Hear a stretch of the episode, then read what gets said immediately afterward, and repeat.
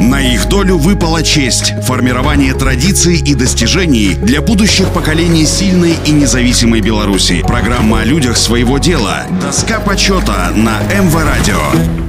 Всем доброго дня, у микрофона Василий Данилов. Овсеевич Сергей Ильич родился 2 мая 1927 года в селе Ягода Мачевского сельсовета Березинского района Борисовского округа, ныне Погосского сельсовета Березинского района Минской области. В 1941-м, как и многие его сверстники, Сергей Ильич ушел на фронт. После увольнения в запас в 1951-м приехал в Минск и поступил рабочим на подшипниковый завод. Через 4 года стал работать наладчиком многошпиндельных автоматов и полуавтоматов, постепенно в совершенстве овладел профессией, разработал рациональный кольцевой маршрут, значительно сокращающий количество переходов от станка к станку, составил подробный план работы, достигнув наивысшей производительности труда. С 1962 года Сергей Овсеевич работал токарем-оператором токарных автоматов, при этом стал обслуживать 3 станка вместо 2 по норме, что вдвое повысило эффективность выработки колец для крупных шариковых подшипников за смену. Личную 9-ю пятилетку он завершил в июне 1974 года. Внес ряд рациональных предложений, существенно повысивших производительность труда. Указом Президиума Верховного Совета СССР от 3 января 1974 года за выдающиеся успехи в выполнении и перевыполнении планов 1973 года и принятых социалистических обязательств Овсеевичу Сергею Ильичу присвоено звание Героя соцтруда с вручением ордена Ленина и золотой медали «Серп и молот». Также награжден 2 орденами Ленина, медалями, является заслуженным работником промышленности Белорусской ССР за новаторство и большие успехи в труде, значительный вклад в совершенствование производства, повышение его эффективности, активное участие в общественной жизни.